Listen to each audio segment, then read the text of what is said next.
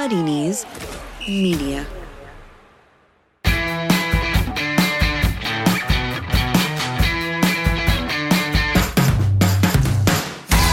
Hello and welcome to a very special show. It's the Offside Rule WSL edition with Football Manager. It's Kait Borsay here. and me, Lynsey Hooper, plus many delegates because we're at a Raise Your Game event at Stamford Bridge, all off the back of International Women's Day 2020. This is what's coming up on today's show as well. England get their She Believes campaign off to a difficult start after defeat at the hands of a dominant USA, but the Lionesses did get a late winner against Japan on Sunday.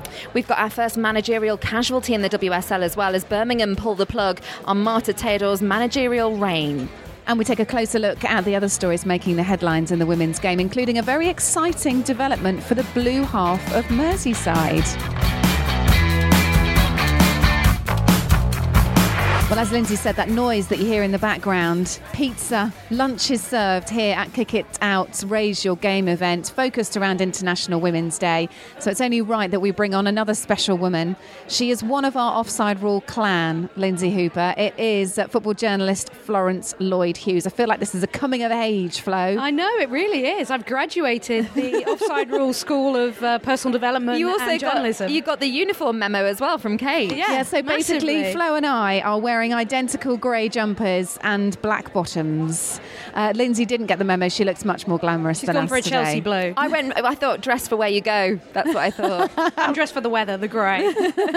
Very wise indeed. Uh, of course, we're sponsored by Football Manager. Um, Flo, you told me once that you lost quite a large part of your youth to Football Manager. massively, massively. I was quite addicted to the game actually, and my whole teenage years, uh, I played a lot. And there was one Christmas where my brother and I spent most of it in our pajamas, constantly playing Football Manager I over bet and your over mum again. loved that. Yeah. Was there a particular team that you managed? So I would do. I'm a QPR change? fan, so I would do QPR. But then I'd always try and go look for the journey. You know, find someone maybe non-league, York City. Where can you take them? What's the journey you're going to go on with this team? First year of uni, I did play, and then my computer started not really liking the game because it's a huge database. Yeah. And you, if, if you're going to play the full desktop version, you've got to have a computer that can handle it. And my computer just started sort of going into meltdown a little bit because it couldn't handle my incredible scouting network. Yes. Uh, so I gave up incredible after weight first year of- of uni, and my grades got a lot better. I want to know how good were you? And I mean, talk us through some of those signings early days that you made. So, in the old days of Football Manager, we had an edition from the 90s that we used to play right up until probably about 2006. I was going to say, how how long ago is this? So The we had, Football- we had Football Manager 98. Yes. And I had some Premier League sticker books, Panini ones. So what we would do is we would find really good players from the early sort of 2002, 2003. So Robbie Keane, and we go, oh, where was Robbie Keane? Wolverhampton Wanderers. That's where he was. And then we'd go and sign players like that and sort of cheat the system by using our Panini modern books as a scouting system Against an old version of the against the old version of the game. Brilliant. But Football Manager 98 is a very good edition of the games. Old school, but simple, effective. The game is obviously extremely complex now. In a great way, it's really realistic. And I think, you know, your wife or your partner can divorce you in the modern format. So you need to be careful. You can go on holiday. You can take time out for mental take health. time out. Yeah. Yeah, it's Can you get the huge payoffs? I hope so. I haven't played in a while, but I expect you probably could. Well, thank you to Football Manager for backing this WSL edition. You'll hear the murmur of people in the background throughout the show today. Uh, Lynsey Hooper, what's being served for lunch? We've mentioned it already. What else apart from Pizza. pizza? I've seen those mini burgers. You know, just a Oh. mouthful or two if you're trying to be ladylike. the food's always great at Stamford Bridge. Oh yeah, it? always good. It's always. It is good. a big part of the reason why we're here, and of course, Kick It Out's Raise Your Game event as well. And we've uh, we'll uh, hear uh, various snippets from the event today, as well as speak to the organizer Troy Townsend from Kick It Out and the host Anne Marie Batson, friend of the show. But first, back to WSL, or as it isn't this week, because it's She Believes Cup more so. Uh, we've got to start out in the USA and how the Lionesses have got on.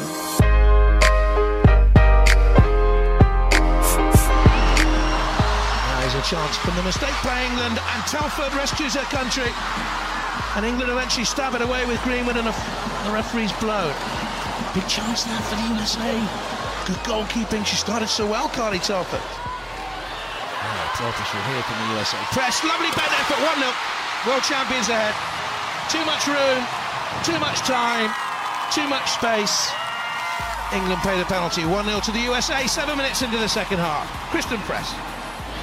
Press. Run again. Oh, lovely ball. Carli Lloyd. And that's what she does so supremely well. One of the greatest goal scorers the game has ever known. And she makes it 2 0 to the USA. England's trying to find Lauren Hemp. Oh, that's a mistake from Japan. Hemp is in! Corner kick. The goalkeeper did have to make a save. Lauren Hemp so close to her first senior goal for England. That's a mistake. England! She should have scored. It was a good save from the keeper. Too close to her. England making her move. Beth England. Another good save from the keeper. This could be an opening. Duggan. White! And there it is. Finally, the breakthrough. With eight minutes left of normal time. Another huge error from Japan. So mixed fortunes for the Lionesses then. A 2 0 defeat at the hands of world champions USA before leaving it late uh, against a tricky Japan side. 1 0 the win there in New Jersey. That was on Sunday evening. We've got one more game to go against Spain this week. To help take us through the She Believes, I know you were um, doing a bit of a Telegraph Instagram takeover yesterday, Flo, on this, uh, on the uh, England Japan game. But let's digest more holistically, I suppose, about the fact that we are potentially all feeling a bit underwhelmed by this Lioness squad at the moment. We'd hoped, hadn't we, for some big headlines. Well, and we haven't got them. I'm going to be a, a, voice of reason in all of this and say that USA, it depends on what angle you're coming at this from. I think USA is still head and shoulders the best team Of in the world. They're they the world are, yeah. champions. They've they've not conceded a single goal since the World Cup. They've gone undefeated since the World Cup victory as well. And it's been a completely different story for Phil Neville and the Lionesses. They've not had a very good campaign since the World Cup semi-final at all. So I thought for the goals to come as they did in the second half, there was nothing that Carly Telford could do about that Christen Press goal. It was fantastic. And I thought Carly Telford was brilliant throughout the match. To lose 2 0, was that a travesty? I don't think so. I think we were assessing ourselves more against Japan and certainly will be more so against Spain. Uh, Flo, for you, it wasn't the result that knocked me the most. I guess it was the lack of cohesion within the England side. I think you know, ahead of the Olympics, not too many months away, and of course our home Euros, we'd all expected to see some development, to see some growth, and some ambition to see the team move forward after what have been a really tricky set of results since the World Cup. Yeah, definitely. I think there was an element of the team looking fairly disjointed, which is no surprise when a key player like Lucy Bronze is out injured and the team isn't built around her, but she plays a massive part going forward and defensively. So that's obviously a big blow. In the USA, USA game, Leah Williamson was playing out of position at right back. Not ideal for her, and I think it's unfortunate that she's a fantastic defender and she had to step up into a position that she ideally wouldn't want to be playing in. And I think that for me, I am concerned about the Steph Houghton Millie Bright partnership. It was exposed during the World Cup, and there is a bit of an issue with them as a centre back partnership. Two fantastic defenders at club level. Yeah, and actually, And arguably, Millie was better against Japan. Yeah, and it's strange how they can't come together as a unit in the international stage. Obviously, there's other players that's be, that have been fed in for these games who haven't played in the group for that long or didn't feature during the World Cup. So there's a little bit of kind of movement and playing around and having to work with not having Lucy Bronze, etc., and Beth England now coming into play. So I don't think there's really a sort of consistency to Mm. the team, which is unfortunate because it's hard to progress if you haven't got everyone If in place that you'd like those to kind of have. Um, mainstays there. but I think you know Lynsey touched on it. The goalkeeping element is a real positive. Carly Telford had a fantastic game against the USA despite those two goals she conceded. And Ellie Roebuck last night was really solid. Yeah. 20 year old keeper who's had to step up at Man City because of Karen Bardsley in- injury. So that's a real positive because goalkeeping is in a position that has so many eyes on it all the time, so much pressure. And throughout the World Cup, everyone was talking about goalkeeping and is it getting better, is it getting worse. So it's nice at least to have a really But great variety to choose from. Yeah, and, and, it's that's seeing progressing. the benefit of full-time goalkeeper coaches. Lauren Hemp as well, Lynsey. Another Mm. plus point from that USA game. For someone so young, and Phil Neville said it as well, she doesn't appear phased at all, and she's I- I slotted think we in could- really well. She has, and I think we could level that at a lot of players that have come through in recent years. Georgia Stanway, Keira Walsh. I think a lot of them, when they've had their opportunity, have looked set for it. They've got a mature head, like you say, unfazed. I don't think there's much that's really worrying them um, when they come into that senior setup, and that probably is credit as well to the the systems below. You know, Mo Marley did a lot with the England under 19s and under 21s. So you, you've had that elevation through the levels with England, and those that have come through the England setup, I think, have slotted in brilliantly. I also thought that the first game against USA wasn't quite the true reflection because let's look at the She Believes Cup and what when it's fallen in the season. It came right after the Continental Cup final. Beth England was never going to play that match, even though she's the form striker. We saw Ellen White do what she does very late on in the game against Japan. And that was great to see, but you're not really playing them together because they, they're very similar players. So there has to be an element of rotation there. It made sense for Beth to not play in the USA one and then mm. come in for Japan. Although Neville was roundly criticised for that, but then I'm going to counter that with the fact that USA are in their off season. They've had these Olympic qualifiers, but they do not look like a side that's in their off season, do they? Oh no, it's it's terrifying how good they are when some of them haven't really played a lot of football over the last couple of weeks. And last night when they played Spain, I, I thought Spain looked fantastic last night, and I, I think England could be a bit worried about when they play them mm. this week. But Rapinoe, Megan Rapinoe, who has not really played at all and is a, really a second team selection now. She played last night and USA still looked pretty strong. They struggled to get things going, but then you've got players like Julia just stepping up and showing their class. Yeah, she's so absolutely physical, essential. so perfect. I mean, if you want to see an example about how to read the game, Yeah. she is the prime example. And, and I actually think Vlatko Andonovski is building that team around Juliet. You can see with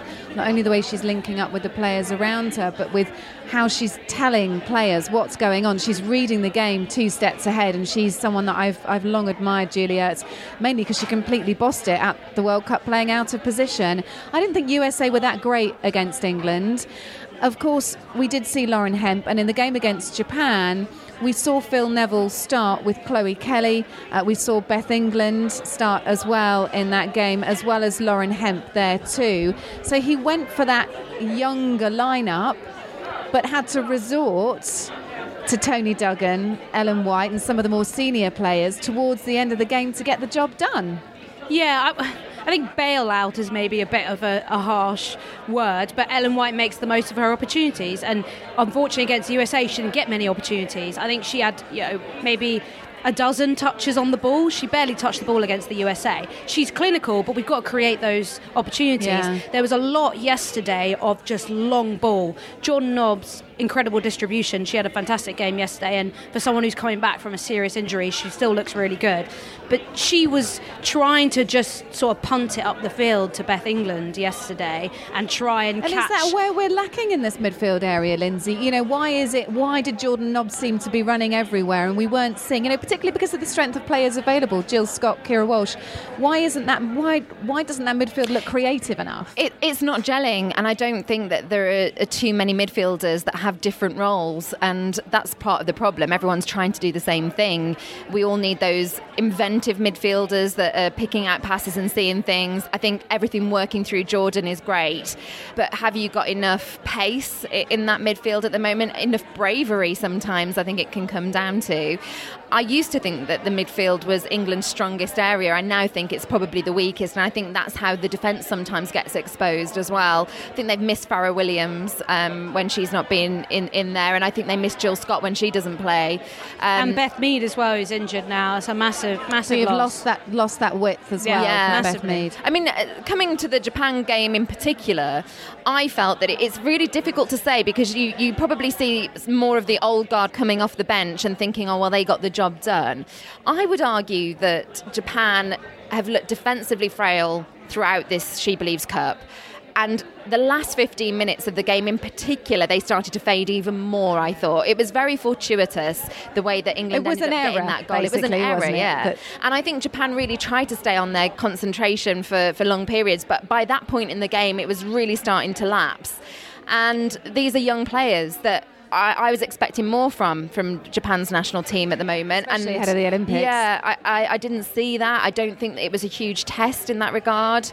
I was more pleased to see the clean sheet from England's point of view. Let's talk Spain. This is uh, the next game coming up in this tournament, England's final game. Just looking at the squad, we're yet to see uh, Grace Fisk and Alessia Russo, two of those younger players. Might we see them in this game against Spain, or is there too much riding on it? Because let's be honest, you know, Spain were, were bright in the World Cup. They certainly surprised a few people, and they've given a good account of themselves so far in this uh, tournament, especially against Japan. Yeah, definitely. I think uh, the Japan and USA games, they look really, really strong. They were unlucky at the World Cup. They had to face USA straight in the first knockout game, and that's that's obviously a tough draw. They only lost 2 1, I think, and they had a narrow loss against Germany 1 0 in the group stages. So they're a strong team. They have a very strong style of play as well, which they stick to, but they create problems. I think Mapi León was fantastic last night, a really, really, really good player, and I think she stole the show a little bit. And I, I felt it was unfortunate for them because to get a point against the USA would have been a fantastic result. yeah. And I think they've progressed a lot since the World Cup, and the same can't be said for England. And I know Neville's normally said he said everyone's part of the squad, and yet he'll still pick the strongest team. But I think at this time he'll definitely rotate and try and play some of the players that haven't had minutes yet, because he mm. very much wants everyone to be part of this unit, everyone to be part of the squad, and. At the end of the day, it's, it's a friendly exhibition tournament. It has a lot of status. I'm not sure though. I'm not sure that it is for him. This is the first tournament that he won with the Lionesses. I think he went out there very much wanting to defend the title. There's so much that he has to concede by looking at that result and the performance against USA that perhaps they're not where he thought they were going to be. You don't get anything, and I think he acknowledges that from just handing out caps and experiences. No, he is he is big into winning, isn't he? Yeah, he's he- big into winning. If that's what he's preaching, which he did pre-tournament, that he wants England to be the ones challenging USA as the best team in the world. If that's something you're sticking to, you've got to put your best eleven out there. But then why is he mixing it up so much in between games? I don't think he knows his best starting eleven. I Oh, think that's what it definitely, comes yeah, that's down definitely to. true. I also think he's probably looked at Japan and thought, "Do you know what, I'm going to give the youth a go. And, you know, he did. You know, his attacking line were all young players. And then he's got that get out of jail card with Ellen White, Toni Duggan, etc., coming on um, if he needed them. And he needed them last night. He's also spoken, Linz, about togetherness, about the importance of this squad being together. We're sort of hearing some of the same classic Phil Neville sound bites. Is he where he needs to be with this squad? Let's just be brutally honest about here. Are we expecting too much? Look, they're professionals. They're, they are professionals. They've got to go and do their job. Are they as together as the team that we were out at Canada's World Cup in 2015 with? No, I don't think they are. I really don't think that they are as together, and they can say all they want to us if they come on that they are, but I don't believe it. I, you know, from France in the summer, there are a few breakaway groups. I think everybody gets on. I'm not disputing that for for anything. I think everyone has that that common theme of football that they can all talk about. But there are friendship groups, and of course, when you when you've got a, an array of ages, there's going to be younger players mixing with older players. But when it comes to friendship groups and time out, you're going to go to the groups that you've known and spent many many tournaments Do you with. think it's getting cliquey? I don't know whether I'd go that strong yet, but I think when you've got some players that are playing abroad, it hasn't helped that, you know, we've got a lot of the senior lionesses now play in France, they play in Europe, or they play in Toni America. Duggan playing playing at Atletico Madrid. Yeah, and I think bringing Rachel Daly into the side, I think he's one of her biggest problems because I think she's one of the most talented, and I still don't think he knows where, where to play Yeah, her. yeah. And she should be, in my mind, a regular starter. She should be in the in the one to eleven for this game against Spain. But w- what position? I think last night she was playing in that right back role, which Neville sort of flirted with during the World Cup a little bit. She's being that Lucy Bronze fill-in Yeah. again, but that's not her position No. in the NWSL. no. She scores goals. Yeah. And she's a good goal provider as well. And I think it's a bit of a waste. To and that's the biggest in. problem, right? Is on paper, England's squad is ridiculous. Any other coach in any other country would be dying, pretty much apart from the US, who have a, um, you know an abundance of talent, would be dying to have that squad, and yet can't seem to make it all work. Can't seem to patch all these things together. And for me, it echoes some of the challenges that Sven Goran Eriksson had with that golden generation of England men, which on paper unbelievable. You know, that was a massive opportunity to win major trophies, and they didn't get it done. And I, it sort of feels like history's repeating itself a little bit because I never don't think, you know, obviously. There are people who've maybe been covering the women's game longer who would be able to say we've had better talents, but I can't think of another generation like this with the money behind it, with the support, with the Not professionalism. with, I think we've had equally as talented players. If we look back to the generation of Kelly Smith, Alex Scott, Casey Stoney, Laura Bassett, there, you know, there have been some incredible talent within the women's game. Were they as fit? Were they as developed? Were they as technically brilliant as our players are allowed to be today because they're playing within a professional game? No, they were dealing with being part-time players. Good point. And here's a player that they're missing, Kaz Carney. They're missing Karen Carney. What she brought when she came on, even when it towards the latter stages of her international career was as a substitute, she would change a game. She immediately looked like one of the best players on the pitch, I thought, in France. But when you're talking about Fara Williams and you're talking about Kaz Carney, that's not talking about, yes, I agree, but that's not talking about moving the side forward. That's not with one eye on the Euros next year. Look, this cloak of uncertainty, cloak of expectation hanging around an England team, that's not a familiar thing, is it?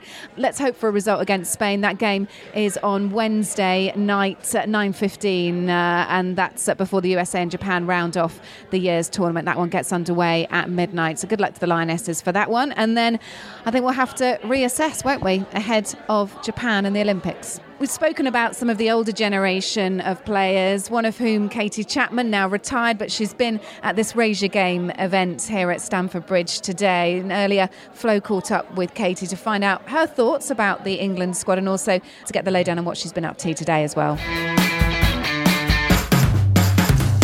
Katie, you've watched the games. What have you thought of their performances? Yeah, I think um, obviously the team's changed quite a bit. I watched the game last night. Team's changed quite a bit. I think he's uh, Phil's trying to give the players minutes, which is great to give them that experience. Obviously going into to major tournaments and stuff like that. A little bit inconsistent, I think, in terms of their performance. I'm sure he'll be a bit disappointed um, with that. But saying that, I think it's hard to, to go into an England camp. I think when you're used to playing club football, then you bring the whole players in, into an England camp and ask them to perform the way they do at the club. It's difficult because you've got to get used to playing together again and that connection back. But I think you've got a lot of good young talent within that team. I think Beth England obviously was one of the better players on the pitch last night, and uh, Lauren Hemp, another young, inspiring talent. I'm sure now, once she's got a foot in that door now that she she'll play a lot, a lot of games. So I think it's uh, it's important that we just keep yeah developing and probably stay positive within all of that because it's hard when you're not playing so well um, for people to get on your back. So I think we've got to stay positive and keep backing the women's team. And a lot of the, the, the narrative in the media has been that England has regressed since the World Cup. Obviously, that tremendous semi final against USA where they just narrowly missed out. How do you see it compared to the summer? Do you know what? I think it's hard. I think international football's really hard. He's obviously not got the players there on a, on a weekly basis playing and training together. I mean, they're with their clubs other than that. So I think bringing them together, he's got to do the best he can. I mean, he's got good players there. We have got a good team, and yes, we probably should be doing better than we are. But I think um, it's hard when things are going well. Everyone's on the bandwagon. When it's going bad, they go the opposite way. So I think it's hard as a player as well. Looking from my view. That we need to stay positive and behind our team and keep encouraging that because I think we've got the talent there. So I think we'll be okay going forward. There was also conversations about how players handle criticism. It's obviously, like you said, when everyone's on the bandwagon, the, the narrative's really positive. It's about how exciting it is and the impact it's having as well. But at the end of the day, it's elite sport. You know, there's winners and losers. So, as a player, how did you cope with the negative comments, the criticism, which I think for some of the players in the squad, that's a new thing for them? Yeah, absolutely. And I think it's hard these days with social media. I think um, you can obviously see and read a lot. You're not just reading the paper now, comments made in the paper. You can see stuff on a regular basis, and uh, some stuff can be quite spiteful. I think the important thing as a player, I think these days, is not to read that thing and maybe to stay off social media in that instance when you're in that environment and not to read that sort of stuff. And if you do want to read it when you come out, of then then read it. But I think you've got to take them things with a pinch of salt. I think everyone thinks they know football. Everyone that watches football thinks they know football. They know the tactics and that side of the game, but they don't really. They're just saying what they see, and that's the hard part. I think it's about a player because you can have a, good game and they're right behind you. You have a bad game, they're right on top of you. So I think it's it's hard to deal with, but I think you've got to try and dismiss it somewhat. Beth England, fantastic talent at Chelsea, and you touched on her in the England squad as well. How exciting is she? And obviously, finally got that start that a lot of people have been waiting for last night. Do you know? Beth has worked really hard to get herself to this place. I think coming to Chelsea, she wasn't really planning games. Then she went on loan to Liverpool, which done her a massive favour. I think she went there and she was like, got the bit between her teeth. She wanted to prove herself. And I think she did that. She's come back into Chelsea. Um, unfortunately, Fran Kirby's been out and she's had that opportunity to play and she's taken it. I think um, she's hard working. I think she deserves to be where she is. I think she was one of the better players on the pitch last night, and uh, hopefully she'll keep herself in there. Chelsea in a pretty good place now to go on and win the title. Are you feeling confident? Yeah, do you know what? I'm confident because Emma Hayes is there. She's a great manager. Tactically, she's unbelievable. She's built a great squad there. I think this is the best squad I've seen so far at Chelsea. Even when you look at the bench, you're like, wow, what players is she going to put on the pitch? Um, and I think they've proved now that we've taken it seriously. We've never really made it to the Continental Cup final, so to get there and to win it this year um, and be in every major tournament going, including the league and the, in the FA Cup, I think it's looking good going forward. And you're still involved with the club. You're an ambassador. What sort of um, role? What you know? What do you do in that role with the club?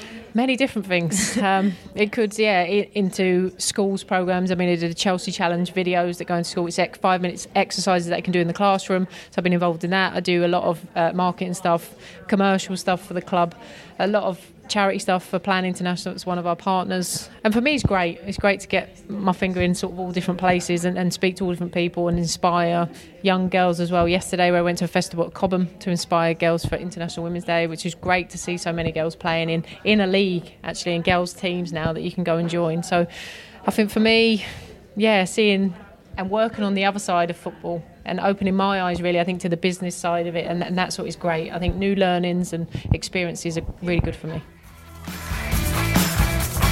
this is the Offside Rule WSL edition from Muddy Knees Media. I now know from the PFA that 48% of the professional players are of colour. So tell me, how many coaches do you see of colour? How many referees do you see of colour? It's not replicated because they don't think it's for them. So if you can't see it, you can't be it. And that's why we need so many more women role models in every sector, or not just football, from sport. And my eyes have been opened hugely by what other sports are doing within the different fields of, of diversity. The skills and expertise and experience that women can bring, very important. The same as men. It's not, um, we need to make the, le- the playing field level, but we all have different perspectives, different experiences, understanding of what makes people tick, how to engage others. That's also essentially important. And we want to make the workforce as inclusive and as diverse as possible. I've adopted a I don't care attitude.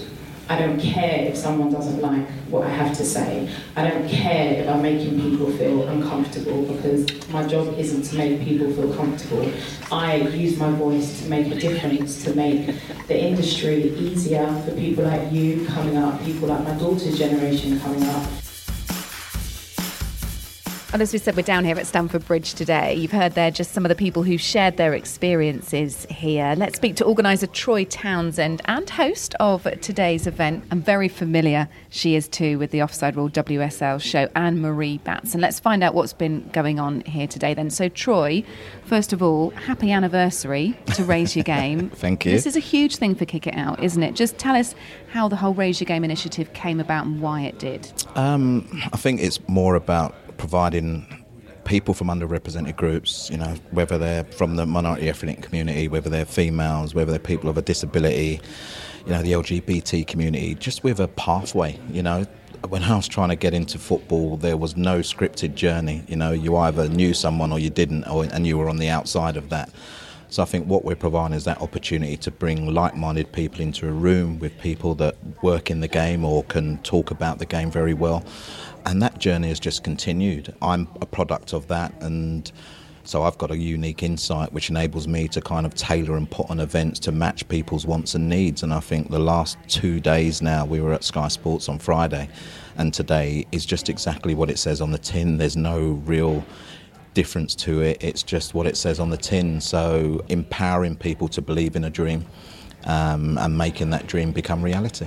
Off the back of International Women's Day, you've got a strong woman next to you, and she's fronting everything today for the for the actual conference here at Stamford Bridge. So, Anne Marie, what is it all about from start to finish?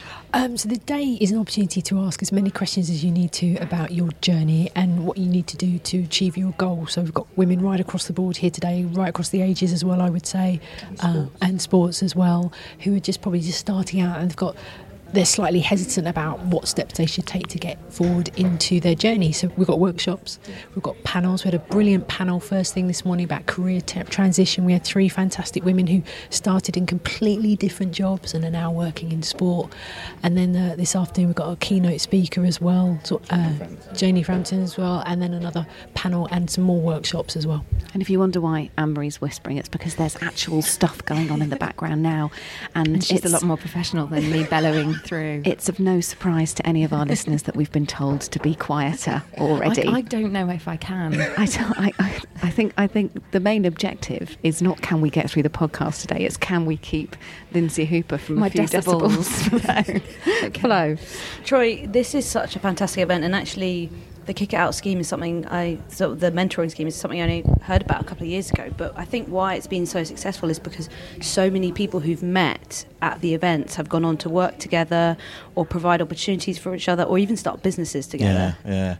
I think that's probably the thing that I take away more is that you know certain people come back year after year. You know they come originally because they want that unique insight. They want to understand the business of football and how it can work for them. And then all of a sudden they're coming back because they're actually working in the game. So they're offering the opportunity now to be mentors. You know to help young people on that journey, the same as what they've been on. And the power of what we do goes under the radar a lot because obviously people talk about all the stuff, you know, the negative stuff about the game and believe that we should be the ones making decisions and being the lawmakers. This is why I'm so proud of this product because actually it's something that, you know, raise your game. That's what it's asking everyone to do and so many people have taken it on board and so many people have you know, used it in their way to continue the conversation they have with mentors. Like today, there'll be, you know, young women here today that will continue that relationship with some of the people that are working, you know, in and around sport today, and, and that's what we want. We want that empowerment and that also that be able to continue a conversation that will benefit the journey and I think that's what makes this so important. Troy, a lot of focus on women today, not just because it was International Women's Day yesterday, but also a lot of focus on the women's game and on the WSL as well, also the She Believes Cup going on in the US at the moment. For female footballers and for women involved in football, what are the areas that we still need to see improvement on? Where are we lacking from your expert view? You, of course, work across many other mm. different areas, but you can take that really specific bird's eye view into it and go, actually, I can see that the women's game is still lacking in this particular area. Yeah, I mean, goes without saying, senior positions, you know, so women of influence in football, where are they? You know, you can probably count on one hand yeah, where they boardrooms. are. Yeah, yeah, exactly. I think that with that also comes women of colour it's great that we see a more growing influence of women around the game from a media perspective, you know, and working in clubs like Sue Parish has spoken about today and her role in the clubs in the academies. And you'll often get women working in the academies, but why can't there be women working higher up? coaching at different levels? Why can't there be women working throughout the men's game at different levels? And why can't women be the decision makers? So, you know, I kind of, as a black man, I kind of reflect on it and mirror the mirror the kind of where we are not represented as well, you know, and, and, and put us all in the, that box and say, look, there's so much talent in that box, let's let it flourish, you know. But for that to happen, I think the game has to be more welcoming, more open, and also more open to change. And I'm not sure we're there at the moment, but definitely days like today show the talent that there is around, and hopefully, you know, that talent in years to come, maybe after I'm gone, but that talent may be the ultimate decision makers of the game.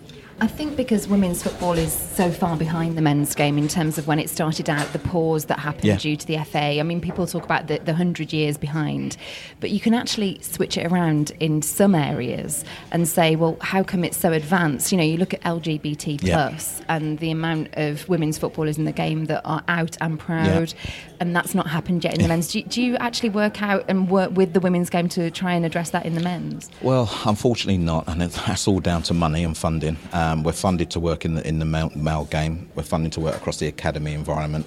We try and do what we can in the female game, you know, but it's just we're so stretched as an organisation. There isn't any funding out there, or there hasn't been funding put to us that will enable us to do that work. Although from within, there have been many a club who have said we'd love you to work with our women's team. So, you know, we have to look at it and think that the game is awash with money, um, and I don't care. I'll openly say that. And actually, it needs to apply that money into areas that actually where it would benefit for the longer term rather than the short term. Well, there's also a benefit to the men's game as well because undoubtedly there are gay footballers out there. It's just that we're not hearing about them. They don't feel empowered enough to have a platform, whereas some of our female footballers do. So it's a really interesting comparison. Let's wrap up with Anne Marie. I always think what's nice about these events is that you'll have your sort of delegates walk in and they'll often walk out a few inches higher, won't they? I love that. There's generally because they've got the same boots as Anne Marie. Are you like Who's my? Can I, wearing all right, I'm going to describe my boots. high So I'm wearing about four funky inch boots. high Go-go boots. They're go-go white boots. that come up my calf with a nice br- tan trim, and they're bright white as well. Yeah, How you checked the ca- weather forecast this I morning. You did. thought it's the shoe fetishists have gone mad at that news, Anne Marie. How big Um, is the fu- um, shoe fetish demographic huge. among the Audience- audience is edition huge. listeners? Flo, You don't want to know too much. I mean, keep on social media a bit longer. You'll find they come out the woodwork. especially if you've been on TV and the camera Oh, happens to pound some down a bit. tights well. anyway, Don't even we jest. Oh, we okay, jest. That's another podcast. So, Anne Marie, the importance of you being here hosting today, and also to remember that just because you're hosting this today, it doesn't mean that you've got this ready-made fantastic career. It's it's still a personal fight for you and for other women in the game, isn't it? I think that's a great way to describe it. It is still a personal fight. I've sent emails that people don't answer to and sent out messages that people don't respond to. What I is still with that, honestly? knocking on the doors. In all, se- I don't know. And in all seriousness, my my journey's far from done. I put out a post last week because I did some work with Troy last Friday, and I said my journey's only really just begun. I haven't even scratched the surface yet. And friends and family say, "Oh, you're doing really, really well," and I was like, "Yeah, it's going okay, but it's not at the level that I like it." To Yeah. be because I'm highly critical of me. The one thing I did say at the beginning of today was please soak up as much knowledge from today as possible. Do not leave this room until you've got every one of your questions answered because we would not like it. You walk out the door and you're walking down to the tube and going, oh, I wish I asked this and why didn't I ask that? Take this opportunity I've today. coronavirus. I've come out I, and I didn't ask my question. I had to get the coronavirus in there somewhere. Um, yeah, very much so because these these are once a year opportunities. Even though we've got the race game later in April, it's a bit more bigger and boisterous. This is specifically for women, and we know sometimes one or two women might feel a bit shy. So this is a nice safe mm. space, if you like, for you to ask your questions and, and get your knowledge. So yeah, I think it's a fantastic day, and I'm, I'm sure everybody will walk out here feeling a bigger about themselves and, and then their extra step in that journey. You're listening to the Offside Rule WSL edition with Football Manager. Well, let's start our look at some of the big stories from elsewhere this week with the news that broke on Tuesday. Birmingham confirmed that they had parted company with manager Marta Tejedor by mutual agreement. Yeah, the 51 year old Chile and Peru women's national team boss took charge of the Blues in January 2019, so just over 12 months in the job. First team coach Charlie Baxter will uh, take charge as interim head coach while the club search for Tejedor's successor. The club did say in a statement, so this is from Birmingham City, that it believes the move is in the best interest of both parties. Flo, this is our first WSL managerial departure this season. Yeah, I mean Nick Cushing left, but I guess under slightly different Yes. circumstances, a bit more positive True. spin. But it was an interesting one. It was really only a matter of time. The writing was on the wall a little bit there. Obviously, lots of departures in the summer, big name departures too. Ellen White being one of them. She probably would have left anyway because she had a great World Cup and she was looking to progress and play higher. But uh, there were other other departures which they wouldn't have been so happy about, and there was lots of discontent among the group. Some behind closed doors, some pretty publicly. There were some tweets from players after the defeat to Bristol City that didn't cover the coach in a, in a great light. And I think she had an interesting personality. I know some of the players weren't massively pleased with her style. How do you define interesting personality? Uh, I think there was a language barrier, first Okay. of all, which is obviously something that we see across football. It's difficult for managers coming in. I interviewed her her first match where they won um, away at Chelsea last season. Ellen White scoring that incredible winner in the last minute, and I thought, wow, this is going to be potentially a really exciting coach for Birmingham City to progress with. Unfortunately, she was replacing someone who was highly, highly regarded there and was part of the family, really. A Brummie, in and out. Birmingham was in his DNA, and that's a He was a hard. hero, wasn't yeah, he, that was that's Skinner? a hard spot to fill. And Marta has a very distinct style of play that she wanted the team to work with, and I, lot, some of the players probably weren't built for that. Look, she might have been the wrong appointment, and given what's been said from the inside and publicly, as you've mentioned, you've got to think that there might have been a little bit to that. But I think whoever came in post Marc Skinner, it was going to be a difficult task, not just because of what he left behind, but because of the raiding of the club that had happened for another season, whereby they lose some of their biggest stars. They had some key injuries. I know at the beginning of the season, Kerys Harrop, who you need your captain there, and, and she had to miss a few games.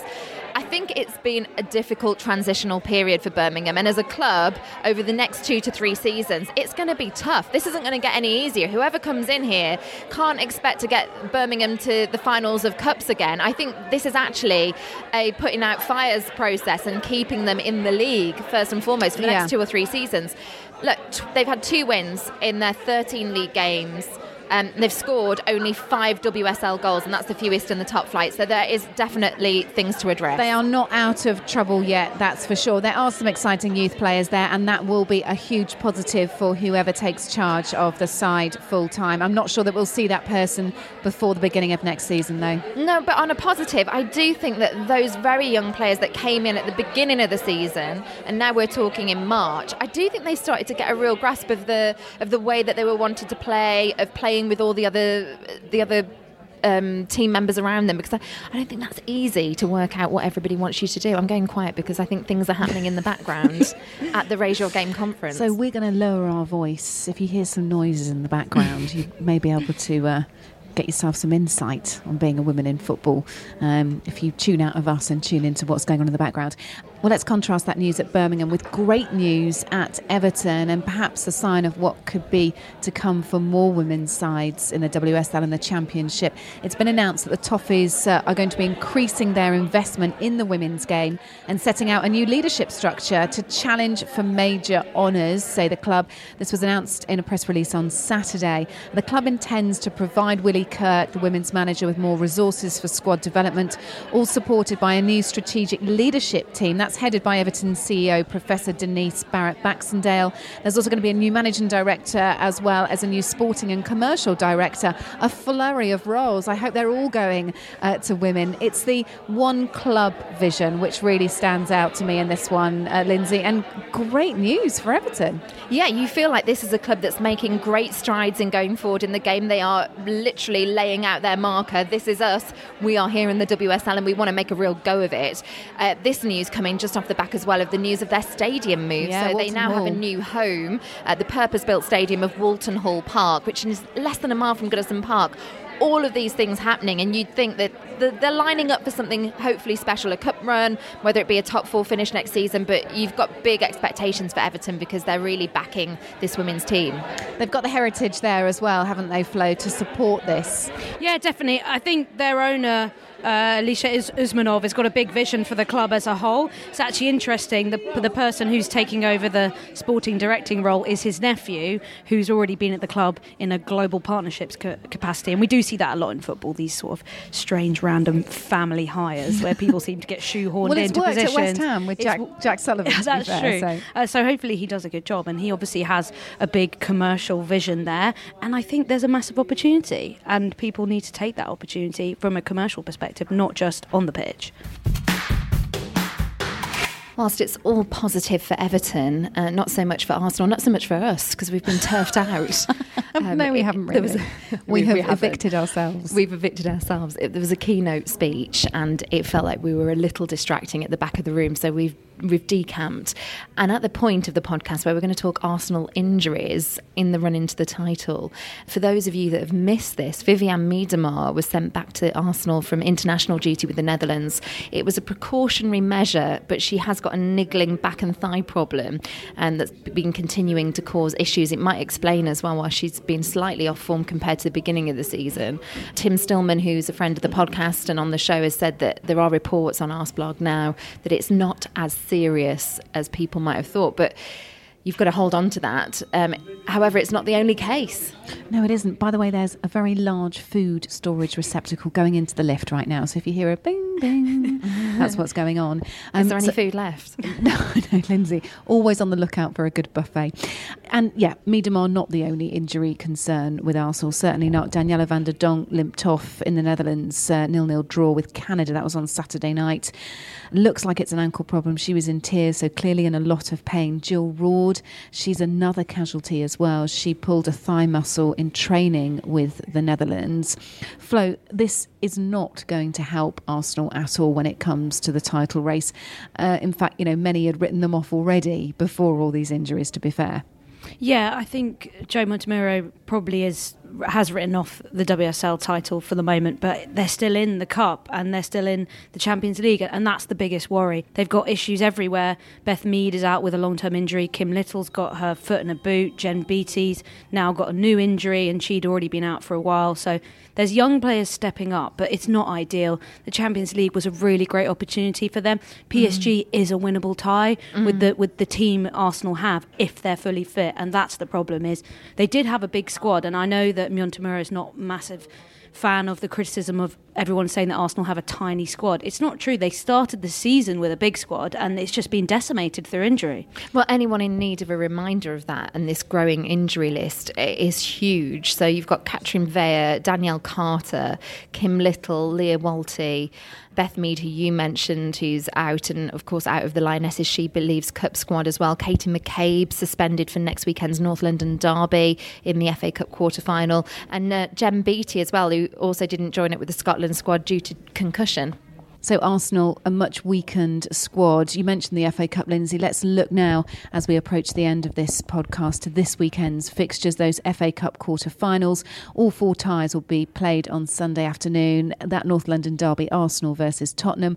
Brighton take on Birmingham. Everton play Chelsea, and Leicester play host to Man City. Flo, are you heading over to one of these? I'll be at Arsenal Spurs at Boreham Wood. Yeah, I hope there's going to be a good turnout because Arsenal's fixtures have been a little bit decimated as well, not only their injuries, but because of the storms. They had some exciting games that had to be moved and it did affect turnout, I think. So hopefully this will be a, an exciting North London derby because the, the last North London derby they got to enjoy at, at Spurs' stadium. So it was fantastic atmosphere, great attendance. So hopefully they can channel a bit of that energy on, on Sunday. Linz, who are you picking to go through from this? We did I- discuss it, didn't we? We did. I don't think there's going to be any major upset. Um, I, I know that for the underdog and those that like to see an upset in the cup, they'll all be behind Leicester against Manchester City. But I don't think that they'll get past that tie. I can see Man City, Chelsea, Arsenal all going through. Um, but I do think it's going to be tighter now in that North London derby with these injuries. And then between Brighton and Birmingham. This is arguably one of the most interesting ties, isn't it? But Because are we going to see, you know, the manager going a, a reaction to that? I, I might go Birmingham. I think it's also difficult when you've got players coming back from international duty and having to slot back in. Some players obviously didn't get the call up, so they maybe will be fresher, although they haven't been playing for a while. So that's also a, a massive opportunity for the teams for coming and playing fixtures from the second tier because their players probably weren't on international duty and they might have had an extra week's training together as Good a point. unit.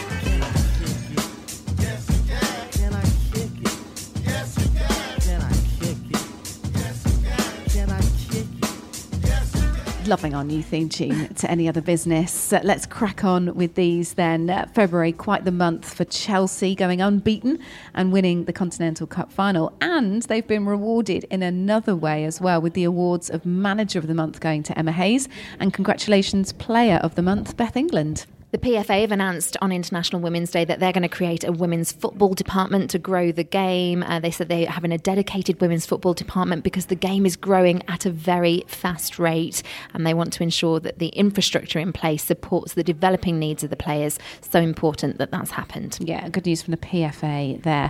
That's your lot this week thank you to Kick It Out who've hosted us uh, and on this 10th anniversary Raise Your Game event, all focused around International Women's Day. And we're hearing some pretty inspiring women talk today. It's lovely to be surrounded by the football fraternity here, isn't it? And some it of is. our we might even catch the last bit of the keynote if we're yes, quick. absolutely. Uh, big thanks to our sponsor, Football Manager, and uh, also to Flo Lloyd Hughes, who's joined us and very aptly just fitted in. Yes, she has. She's a natural. uh, we'll be back next week to reflect on the outcome, bless you, of the She Believes Club. That's a random stranger, by the way.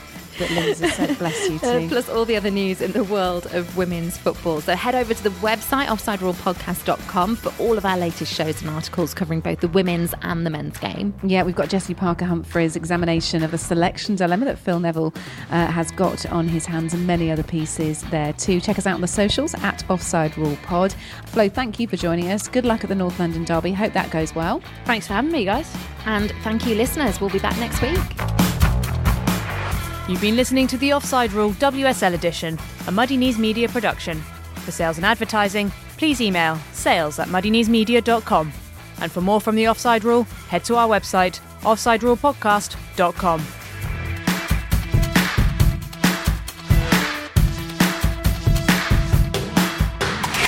Muddy Knees Media.